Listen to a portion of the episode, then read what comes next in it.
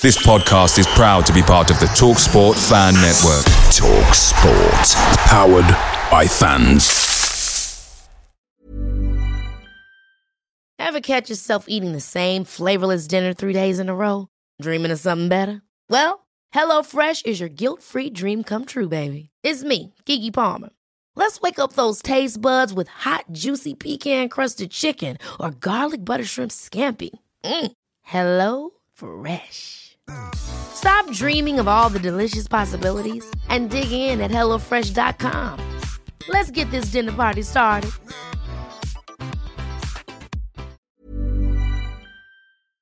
The Talksport Fan Network is proudly sponsored by McDelivery, bringing you the food you love. As a City supporter, we know you value delivery, and McDelivery is up there with the very best. You'll always be winning with McDelivery because just like Kevin De Bruyne, McDelivery puts your order right on a plate. So the only thing left to say is, are you in? Order now on the McDonald's app, and you can also get rewards points delivered as well. So that ordering today means some tasty rewards for you tomorrow. Only via the app at participating restaurants 18 plus rewards registration required. Points only on menu items delivery fee and terms apply. See mcdonalds.com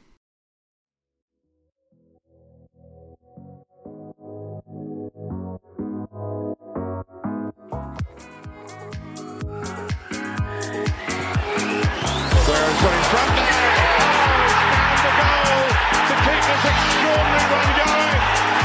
Sergio Aguero. Unbelievable! Manchester United 1, Manchester City 6. It's 2 for Dzeko. Tottenham Hotspur 3, Manchester City 4. They have made the impossible possible. Hello, everybody, and welcome back to the City Report podcast. I am, of course, Amos Murphy, and I am joined, as always, by the boy from the States, Adam Booker. How are we doing, Adam? How was your weekend? It was good. I well, it was it was all right. I had a nice uh, family vacation away at a lake house. Oh, uh, nice. On the first day, I had to rush my dog to the emergency room for Oh. pancreatitis Oh, no. And rush him back on the same same night after the emergency room back to the lake house. He, he was he's totally fine in the end, but uh, and then obviously there was the Sunday happened, and we had to experience that and the build up and the aftermath and everything. So, but we're alive. So. Yeah, yeah. I think that's probably the best sort of way we can describe it. That that fever dream, and I'm not actually sure it took place. It's like you know, you see those conspiracy theories on Reddit or something like this, and it's like Chile doesn't exist, or Argentina is just made up, or Australia isn't real. I feel like that City Liverpool game probably falls into that. Like it just was implanted in our brains, and we woke up on Monday morning being told City drew 2 2 with Liverpool. And I guess we'll jump straight into it then, because if we are led to believe it did take place and this game of football was real, it was a pulsating match, probably one of the best I've ever been to as a supporter in just terms of the pure quality. And I'm sure many people would agree it's one of the best I've ever seen. Um, we'll do all that chatter and the hyperbole a bit later on. But in terms of the fixture itself, then, City outperformed Liverpool on XG, and Pep Guardiola hinted post match that there was perhaps a little bit of remorse after it, a bit of regret, feeling like City could have beaten Liverpool. They definitely had the chances. And he actually said that City left Liverpool feeling alive. Now, before we dig deeper into the nuances of it, Adam, what were your main takeaways from the match? The overall sentiment from obviously Pep Guardiola there and, and from most City fans you see online seems to be it was two points dropped by City, not one point earned. Um, typically, I would agree with that in that it, it, with that kind of performance. Um, but I think when you're playing an opponent with such unbelievable individual talent and tactical discipline, these things can happen. Um, I think City play that first half against literally any other team in the league, and they probably blow them out of the water. But Liverpool are, are a great team and, and could hang in there.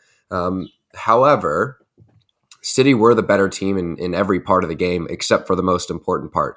Uh, their press was better than Liverpool's. I would say the midfield three of Rodri, KDB, and Bernardo won the midfield battle, and it wasn't even really close.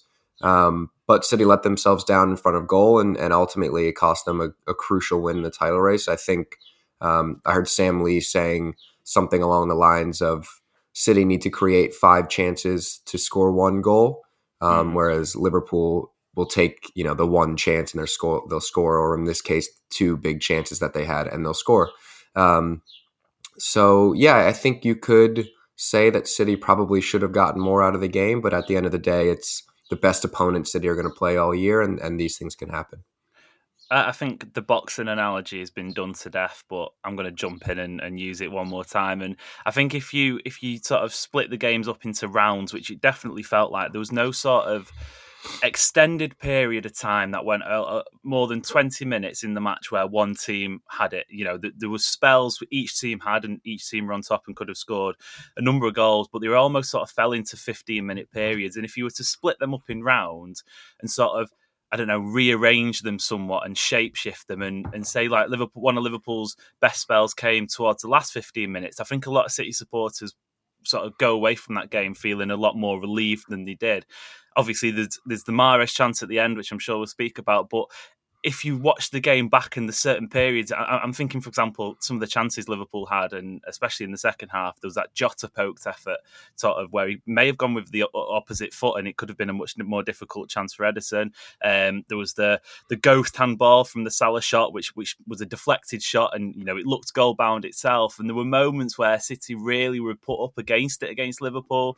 However, there there was that touch of wastefulness, wasn't there, from City's part? And it's a drum many of us have been banging all season. I, I don't think we particularly need to go down the route of do City need a striker? Do they not? Blah blah blah there's plenty of other places that you can go and get that fixed, but we've uh, we've said our penny on that one. Um, Musa Okwonga from from the Stadio podcast and various other outlets often speaks about City crashing the box, and uh, you don't necessarily need a striker to do that. You can have your midfielders doing that, and I thought that was something that was really missing against Liverpool, and not for the first time this season. Actually, I mentioned elsewhere after the Anfield game that City lacked Gundogan's sort of presence that we'd seen last season and that late arrival in the box. And obviously, he was injured at that time. But do you think perhaps maybe he could have had an influence uh, on the Liverpool game? And because there were a number of times where De Bruyne and Foden, especially, were crossing the ball across the six yard box, and neither Jesus or Sterling made that sort of throwing your body at, at, it, no matter what. Like take yourself into the back of the net with the ball to make sure you score. There's just a little bit of hesitancy in around the six yard box. I felt.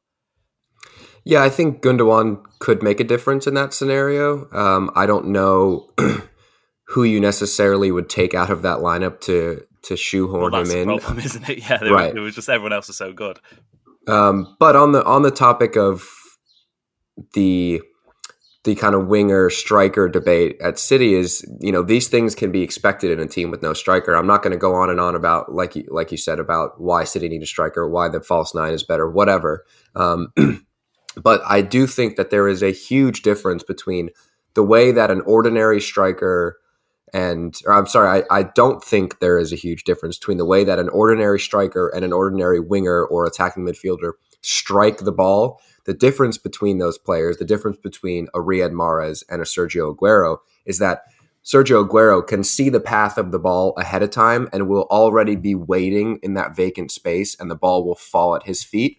Whereas many of the City goals that are tap ins at the back post, the player is coming on to the ball as they strike it, if that makes sense. Mm, Whereas Aguero yeah. will be sitting there waiting because he knows almost like he can see into the future where the ball is going to come and where he needs to plant himself. And and most strikers are that way as well.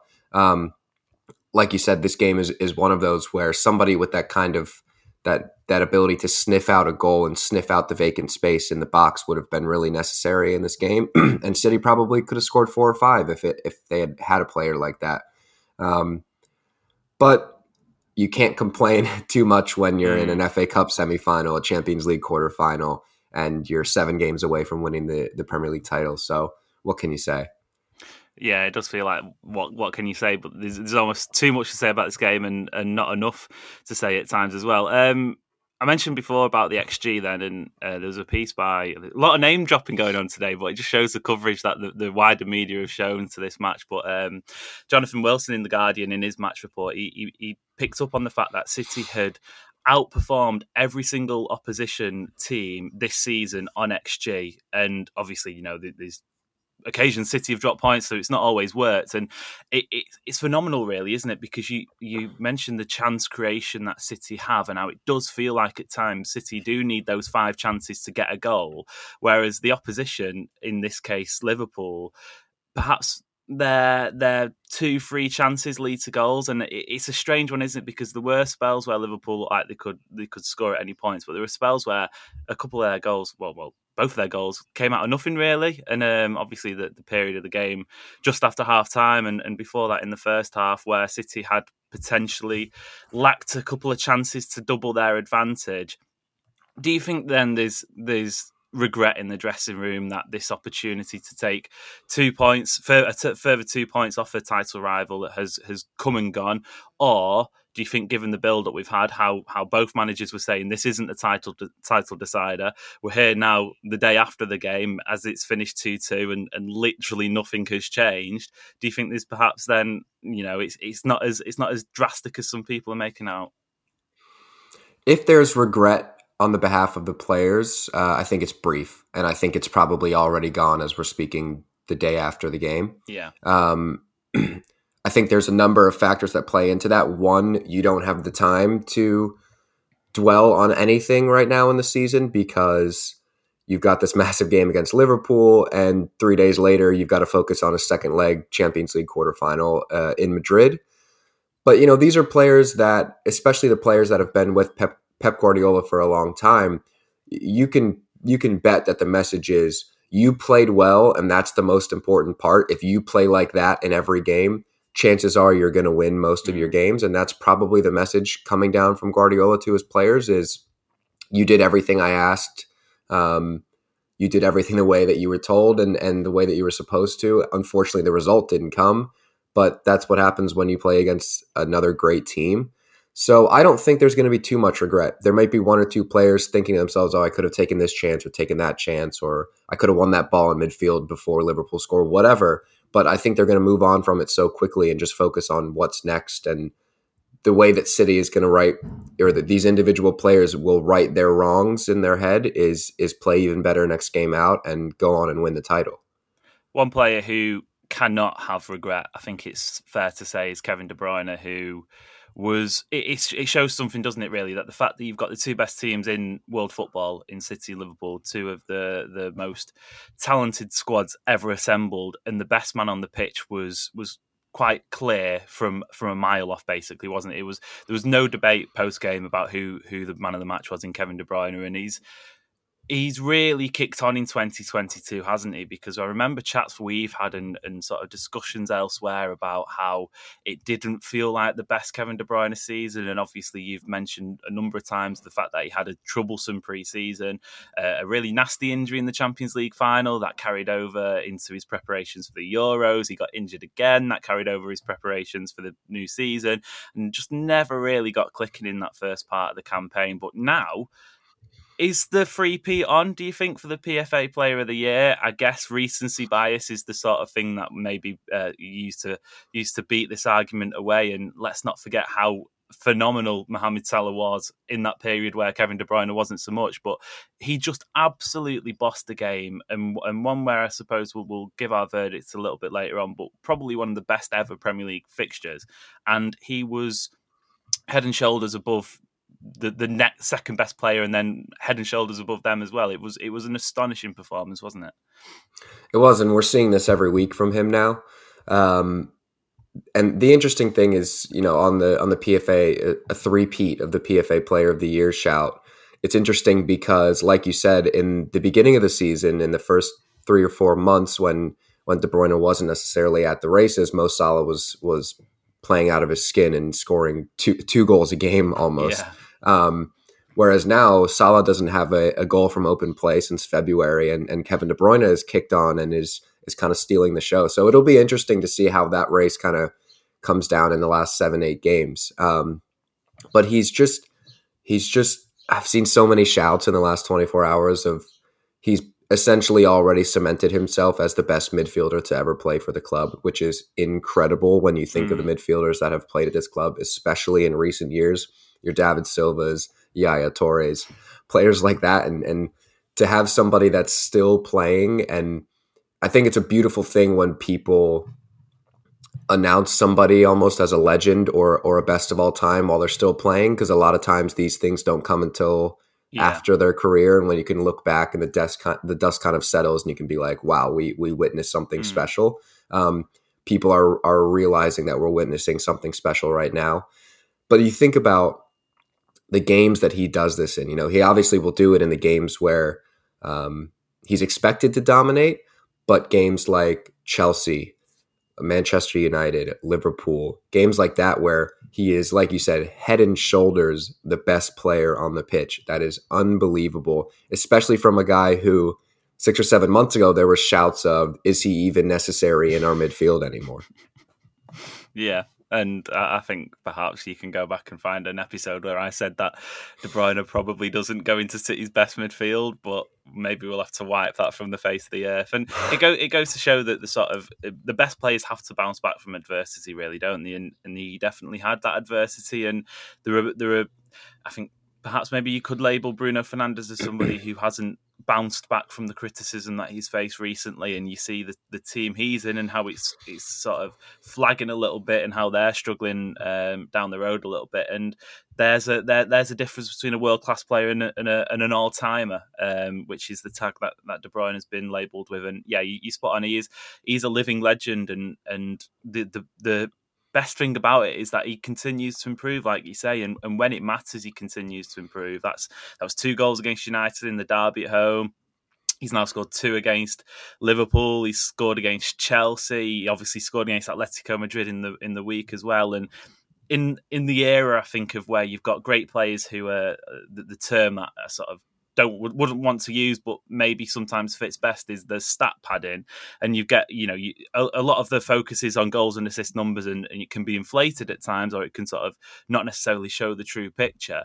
De Bruyne really is a player who is who's mattering when it when it needs to matter most, and you know, you think about the games that City have coming up and, and they're never ending at the moment, and hopefully they continue until May. He's a he's a extremely important asset, and and he really did show his class yet again.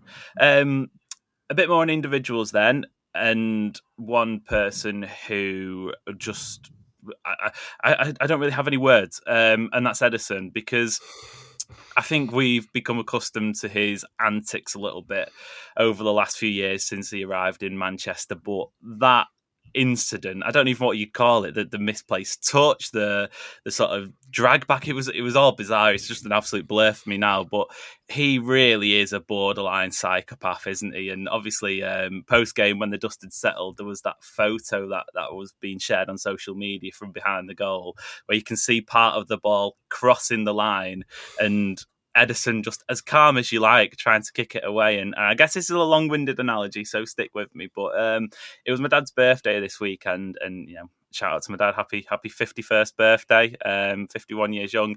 But on on Saturday evening, we went to watch the new Batman film and really good film. Really, really enjoyed it. Uh, quite long, quite dark, but there was a there's a great villain in there, the, the Riddler, and and you, you, for those who've maybe seen it may, may, understand this sort of analogy, but there was sort of, with Batman villains and, and, sort of superhero villains in general, is this calculated madness, isn't there? And I was thinking after I saw that photo, you could definitely see Ederson as a superhero villain post football career, couldn't you? That sort of because he's teetering on the brink of insanity constantly. And the weird thing is, you just know because he posted the photo on Instagram with his usual thumbs up caption, which was brilliant. We just know in his head he is loving that, isn't he? He's absolutely loving that, and he's getting off on that, and he's thinking, you know what? I love this. Fifty-four thousand people with their hearts in their mouths, and however many more around the world, injects it into me.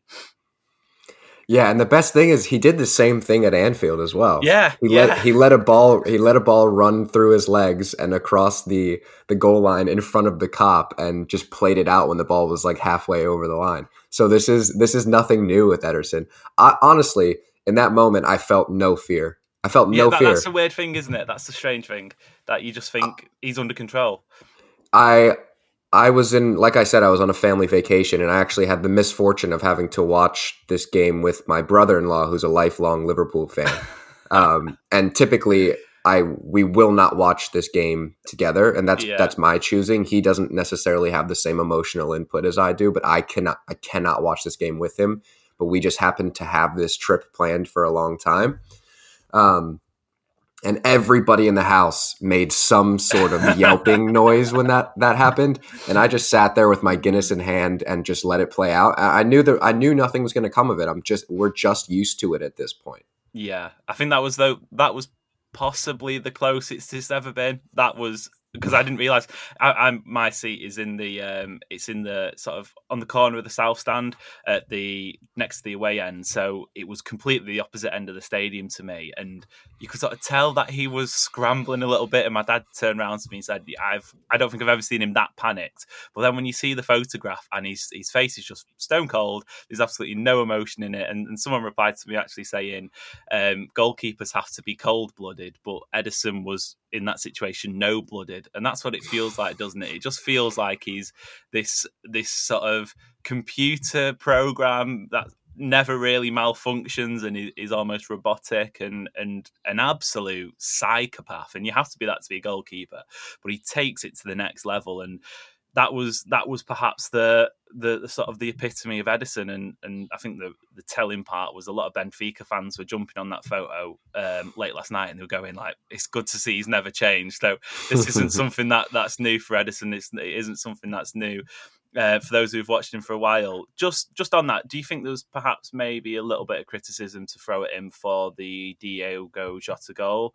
Um, obviously, it was a it was a nice move from Liverpool, sweeping move. They switched the play well, but sort of squirmed un- under him a little bit. And I, I suppose that there's a one or two occasions this year where you think you, you could perhaps have, have seen a little bit more from him, or am I just being a little bit hypercritical? I'm going to be totally honest. Uh, in games like this, I absolutely black out from a mixture of anxiety and Guinness, and I have no recollection of individual moments. I couldn't tell you what any of the goals looked like. Genuinely, I can't. I was. I, it's funny. I was. We were watching some kind of like uh, replays of some of the bigger games between these teams in the past, uh, in the build up to to Sunday's game, and um, I I turned on the game from 2018-19, of course, when City turned the tide in the in the title race. And my girlfriend and I were sat in the south stand that game, Hmm. and we were rewatching the game. And at some point in in the the highlight package, she looked at me and she's like, "I ha- have no memory of any of this happening. Like none. All, this is a completely new experience to me watching this game because she was such a ball of anxiety at the game." Um, and that's kind of the way I feel. So I'll be totally honest with you. I have no idea what Liverpool's goals look like, especially because I normally leave the room when they score. and on that note, subscribe and follow for more expert analysis and insight. But I know what you mean. It goes back to what you were saying at the start, where this game it just feels like a fever dream, doesn't it? These these moments, these occasions, and I was speaking to a, a Liverpool friend slash journalist after the game, and he was in the away end, and we were sort of giving our two pences and, and our sort of thoughts on the fixture, and he was like, "I don't, I couldn't do that if there was a European Cup at stake."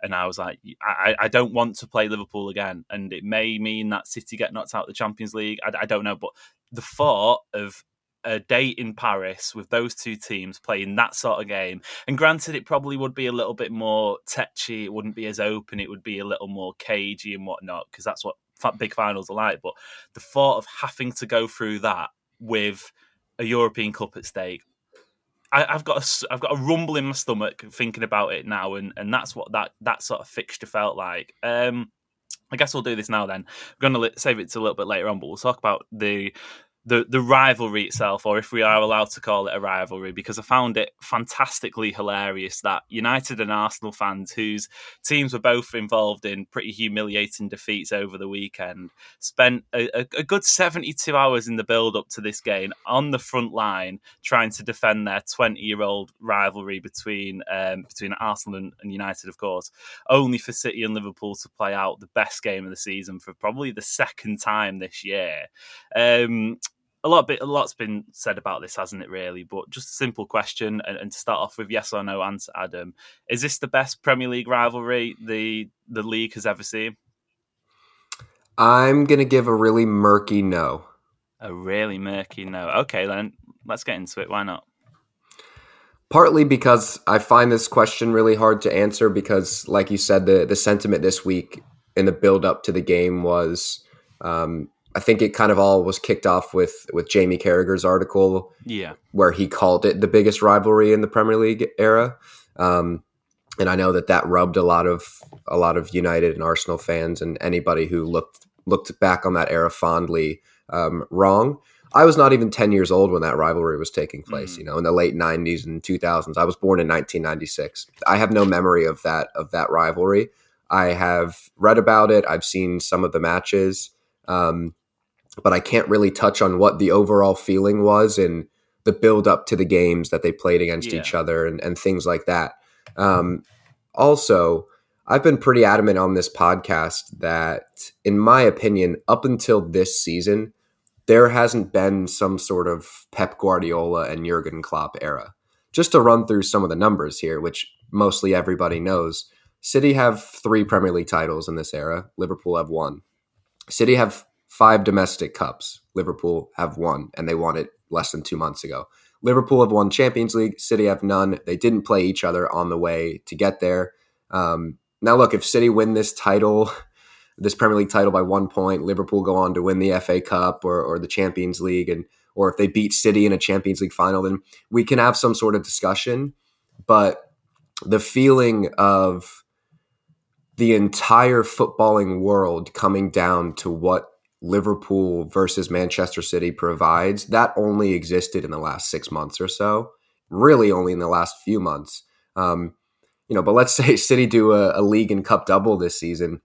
The trophy count of this era would be 10 to City and three, possibly four to mm, Liverpool. Mm. The only rivalry there is Pep Guardiola's rivalry with Sir Alex's records that he's going to be chasing down in the, in the next few years. To be honest, like it's yeah. It's just it's just not some era where it's like these two great clubs battled it out for all of all of England and Europe's biggest prizes because one club won a lot more and they didn't really play each other on the way to winning those things. You know, yeah. Liverpool came in second in one of only in only one of three the, the, three city Premier League titles in this era. It's not like they finished one point adrift of City three years in a row. It's mm we're getting there. We're getting there. If if a season like this plays out again and again, then then we can have the discussion. But we just aren't there yet, in my opinion.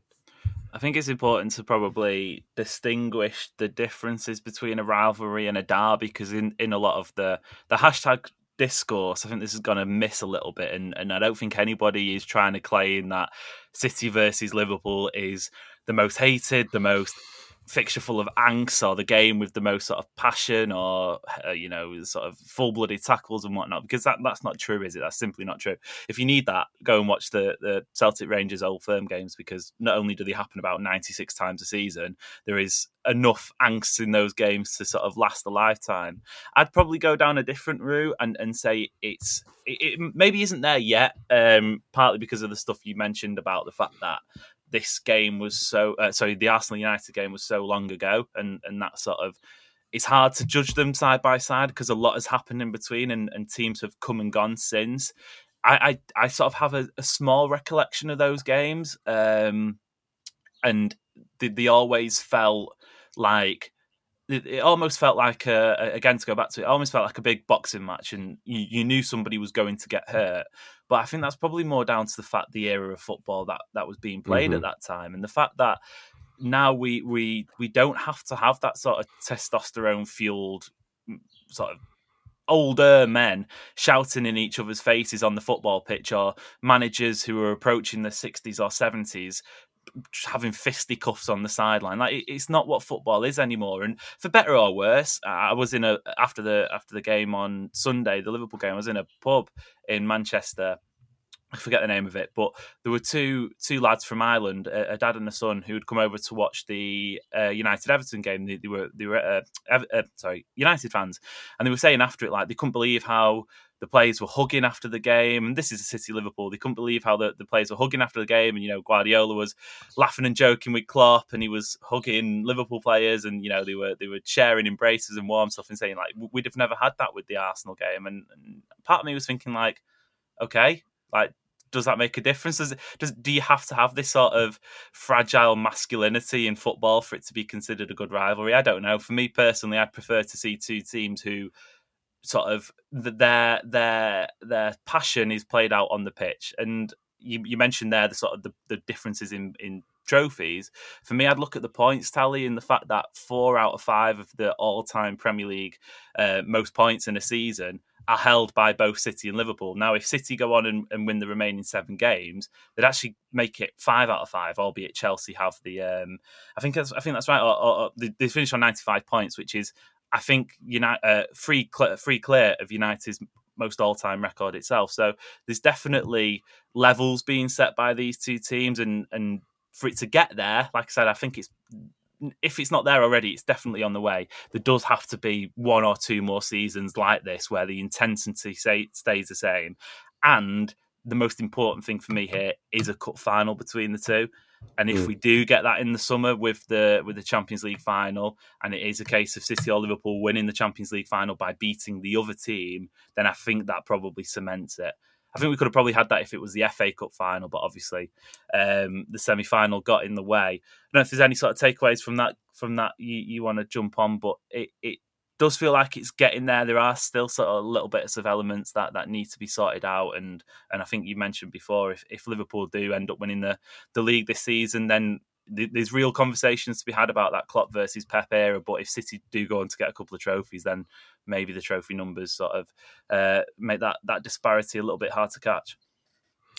Yeah, I think the one final thing I want to say on on the whole rivalry thing is, you know, for me, especially as an American, with our rivalries being so different here, um, you know, a lot of times your local rival could be three hours away from you. Um, there is also the idea, which I subscribe to, that rivalries are for the fans, in my opinion.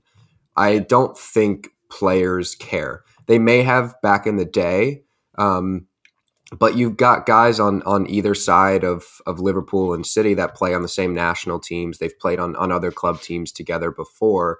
Um, if you go and look at the the rivalries that you feel like really really spill over from the stands onto the pitch, you're looking at El Clasico, where you do have kid local kids that come up play through for the the Barcelona academy or the Real Madrid academy and come through, and then they're playing each other in cup finals and and battling out for for La Liga titles, and and these are guys that are playing for their cities.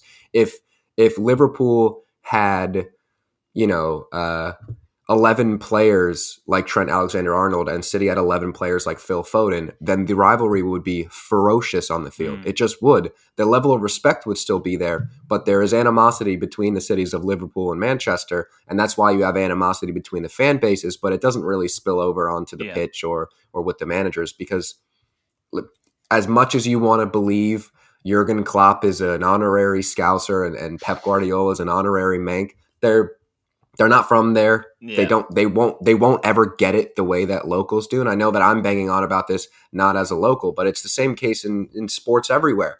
These are these are celebrities that play for your club. They are multi-millionaire employees. Sorry, yeah. that's just that's just yeah. the way that sports is. Um, so I think rivalries for me start in the in the stadium in the stands and then if they if it does bleed over into the pitch, you've got yourself a great, great, great rivalry. But to me, I don't really care if the players like each other or dislike each other because my animosity is not necessarily aimed at them. Yeah, and that's why I think we need to sort of protect derbies in the sense, and not just in England, but you know across Europe as well. Like I think, for example, the Belgrade derby, which is is a derby and it's a rivalry all in one because they're probably the two best teams in Serbia. Whereas here we're, we're talking about a situation where City and Liverpool happen to be the best two teams at this period of time, and it's only a matter of coincidence that Guardiola chose City because that's what the best project was. And like you say, it's, it's not Guardiola didn't choose choose City because he grew up listening to the Smiths or Oasis. You know, it, it, City were the best club that, that suited him at the same time. Similarly for Klopp and Liverpool, there's there's an argument to say that had Steven Gerrard not slipped in that uh, in that 2013-14 campaign, Liverpool win the league. Brendan Rodgers keeps his job. Jurgen Klopp is at Arsenal, and we could have been saying that City Arsenal is the best rivalry of all time. Similarly, like 20 years ago, United and Arsenal were the best two teams at that moment. United had plenty of that, by the way. The, the, whichever team was fighting at the top, United had a, a, intense, ferocious rivalry with at the time. You know, just ask Villa fans, just ask all sorts of teams who were challenging. So it's it is sort of just the, the complexities and the matters of, matters of coincidence, really, isn't it? Right then. Um, let's go on to a little bit more of a a sad topic, a, a disappointing and angry topic, because I don't know how much this was covered on the sort of international coverage, but inside the stadium it was pretty clear. One moment during the first half, which will not be remembered fondly about this game, was a plane flying over with a banner that read an extremely offensive and provocative message. It was I don't get these banners anyway. Sometimes they, they say funny things, sometimes they say sort of pretty horrible things. In this case, it was, but they, they seem to be a little bit stupid. But this one read um, Brits will be the minority by 2066 since the full time whistle since we've we've come to record, a far right group have taken responsibility for this stunt. Uh, we won't name them because we not in the sort of wanting to give them any publicity more than they've got. But it's actually the second game in a row at the Etihad Stadium where the, there has been messaging from far right groups or supporters, and that comes after the Atletico match. Now, Adam, you looked into this a little bit, didn't you, for uh, for an outlet elsewhere about the the Atletico game in particular and the sort of the, the iconography and the, the the sort of the flags and the banners and the chants and stuff like that. If you want to sort of run through what you found there and, and what sort of came a as a consequence.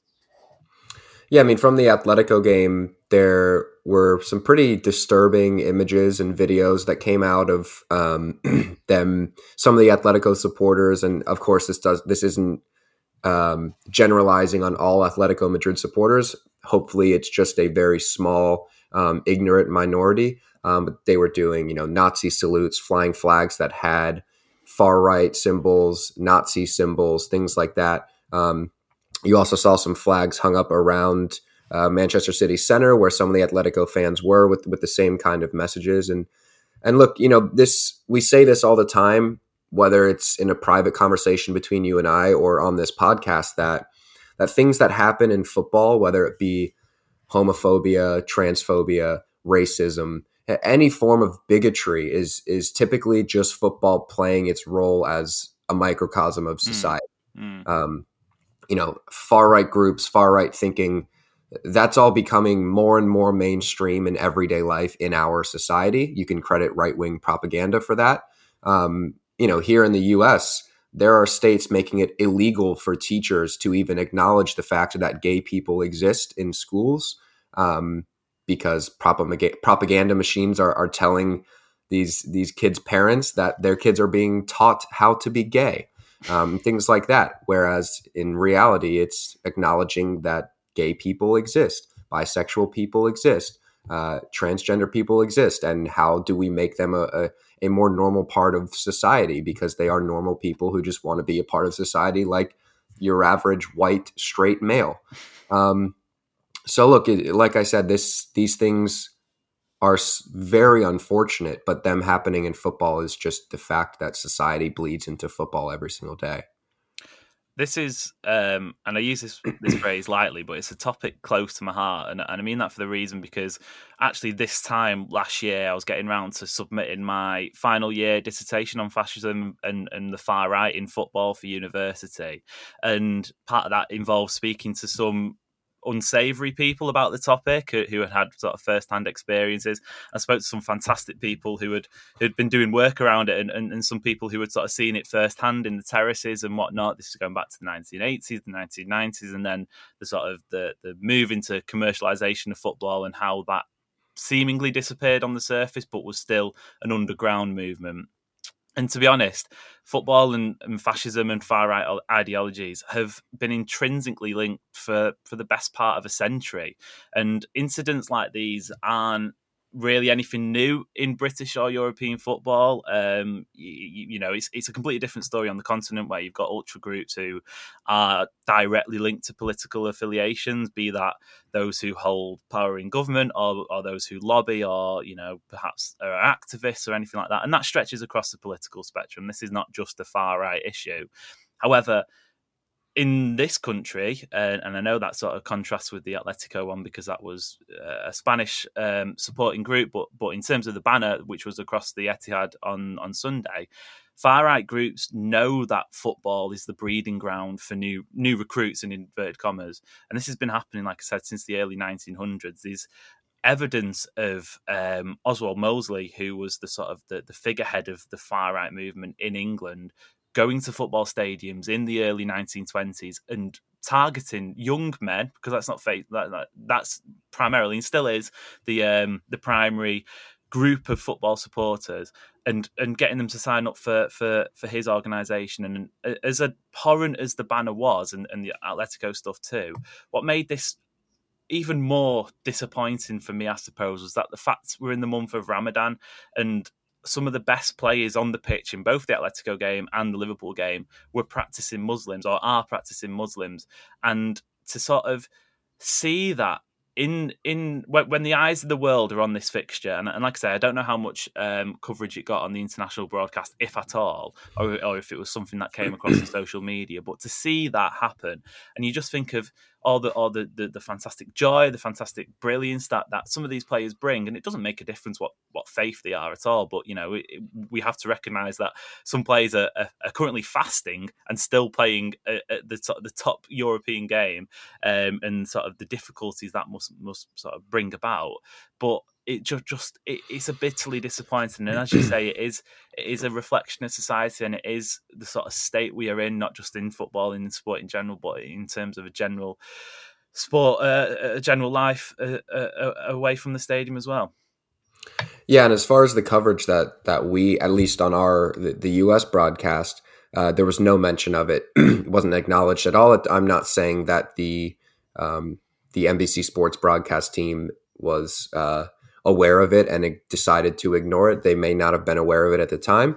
Um, but I remember, you know, watching the game and hearing the plane fly over, um, which automatically I thought that it was going to be something bad because my only ever experience with this is when, um, you know, I won't say Burnley fans, somebody from Burnley flew the yeah. White Lives Matter flag over the Etihad yeah. in the in, during Project Restart, when of course there was worldwide protests um, going on after uh, George Floyd's murder here in the U.S. Um, so I didn't actually see anything until this morning. I woke up and was just scrolling Twitter and and saw finally saw what the banner was.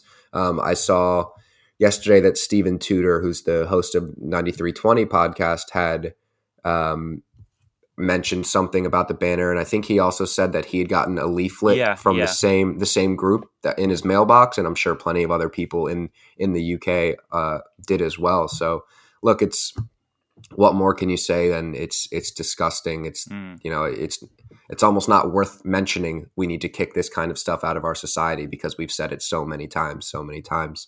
Um, but it's a shame that what should have been a really incredible day of football that for many people in that stadium, especially minorities, that it could have walked away from that game, you know, uh, offended, upset, mm. distressed, whatever, because of that message. Definitely, and I think you make a great point there. It's almost not worth mentioning, but at the same time, it's it's definitely worth mentioning because it needs to be challenged, and it's finding that balance, isn't it? And that's why we didn't want to sort of give the group, um, you, you know, the name of them and, and give the publicity in that sense. But but let's hope we're we're leaving that behind for good because no place in the game. I think that goes without saying. Um, final topic for today before we bounce them because uh, a bit bit of breaking news. We're, we're, coming at you with a double episode this week. We're going to be back on thursday after the atletico second leg Obviously, City boast a 1 0 lead heading into that game after Kevin De Bruyne's goal at the Etihad Stadium on Tuesday night. Yeah, Tuesday night. God, it's, it's, it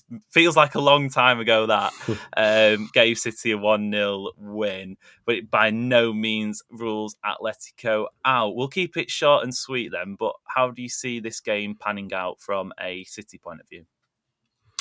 Uh, I see this game playing out in an identical manner to the first leg. I think there are some shouts from some City fans saying, "Right, we've got the goal. Now they have to come out a bit more and attack us, and and you know we can expose that."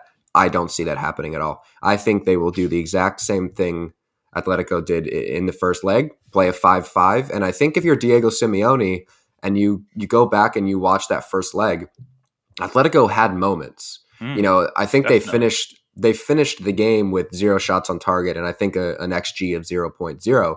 But that was because of um, a lack of composure in the final third when they when they broke. But they had the opportunity to break, especially when City's center backs are camped on the edge of their box. One good outlet ball to Joao Felix, Antoine Griezmann, or you know some of the speedier guys like Renan Lodi and Marcos Llorente, and City will be wide open. So I don't think anything changes. I think we will see a mirror image of the first leg. And if you know 70 minutes on or 75 minutes on, the eh, the score is the same the same way, then Atleti will have to come out and attack a bit more. But I don't think that one Kevin De Bruyne goal changes the entire tactical complexion of the tie.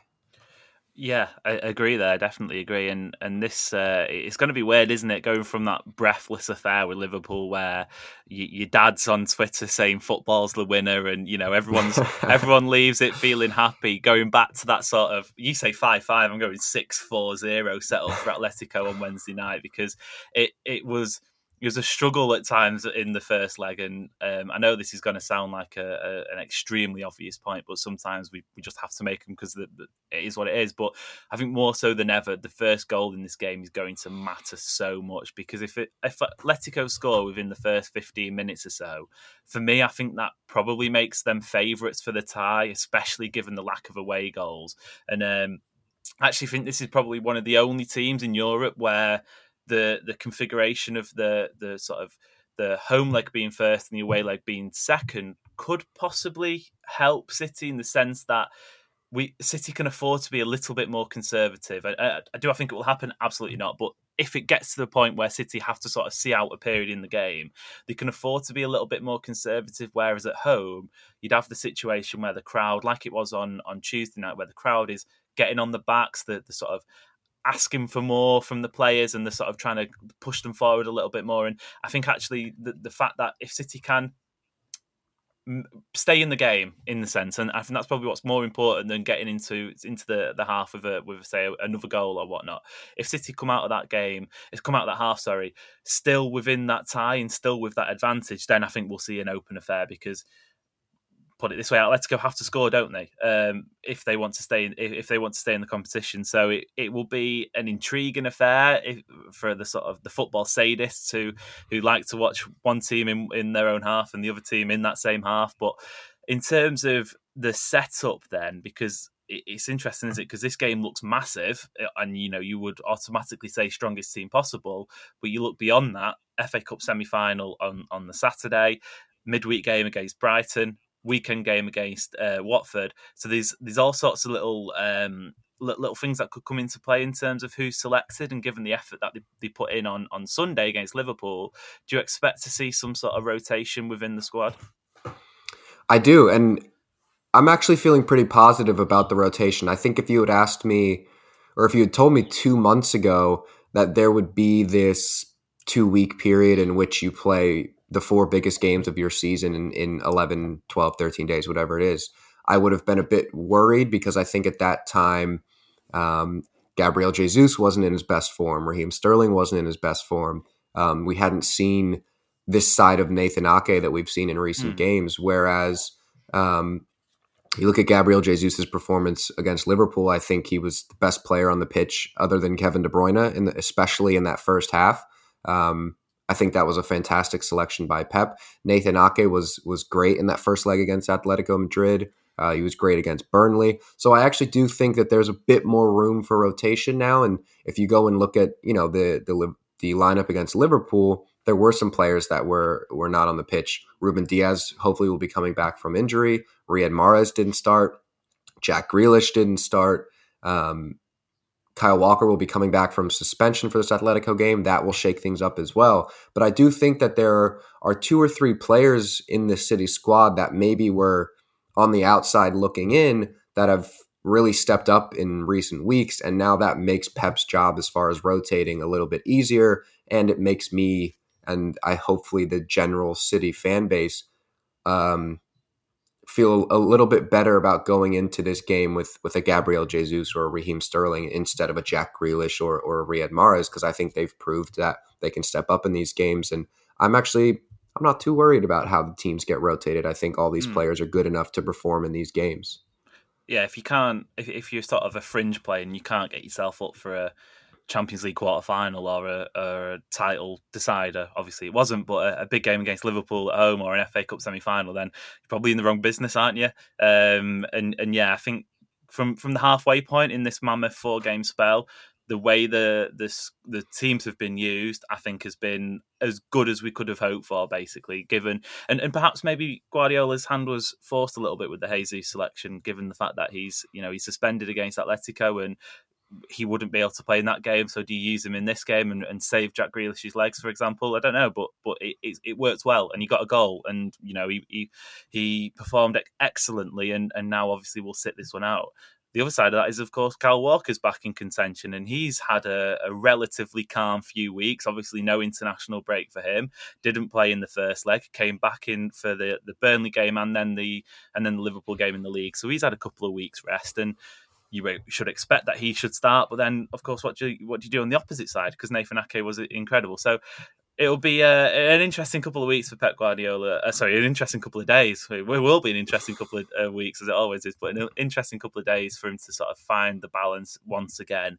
But I think we will wrap it up there because we have, as always, covered an incredible amount of stuff from the Liverpool game through to sort of giving our thoughts on the on the societal makeup of, of football and, and politics within football, and then obviously bringing it back to the game itself. So, like I said, we'll be back in your ears on Thursday for a review of the Atletico game. Let's hope we've still got these big smiles on our faces, and then a preview for the Liverpool FA Cup semi final. The football doesn't stop, does it, Adam? It's it's just constantly, constantly coming at us. But I think in the summer, when when we're sort of in June and July, lulling in pre-season, will be will be longing for these days. Yeah, it's the unfortunate conundrum of of being football fans with a lot of emotional skin in the game. Is is it's really really stressful to be in it and really really boring to not be in it. So, uh, yeah, you're you're spot on. We will be hating living through these games at the moment because mm. it's just too stressful, and then we will, like you said, we'll be longing for them in, in June and July.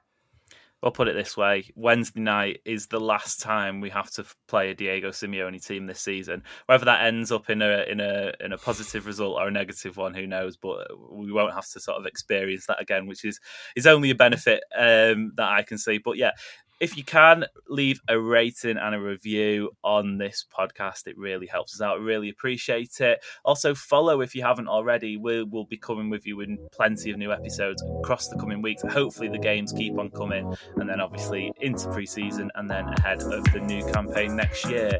Thank you very much for listening. I have been Amos Murphy. You can check us out on Twitter if you want to contact us or send us any questions. I've been Adam Booker. Until next time, see you later. See ya.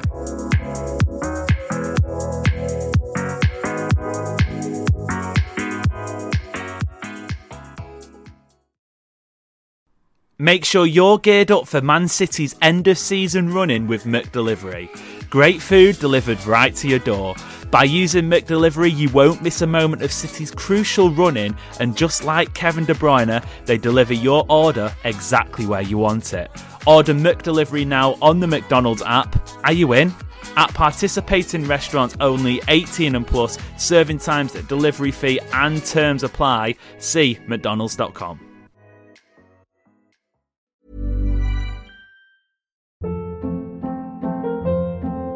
Hold up. What was that? Boring. No flavor. That was as bad as those leftovers you ate all week. Keke Palmer here, and it's time to say hello to something fresh and guilt-free. Hello Fresh. Jazz up dinner with pecan-crusted chicken or garlic butter shrimp scampi. Now that's music to my mouth. Hello Fresh. Let's get this dinner party started. Discover all the delicious possibilities at hellofresh.com.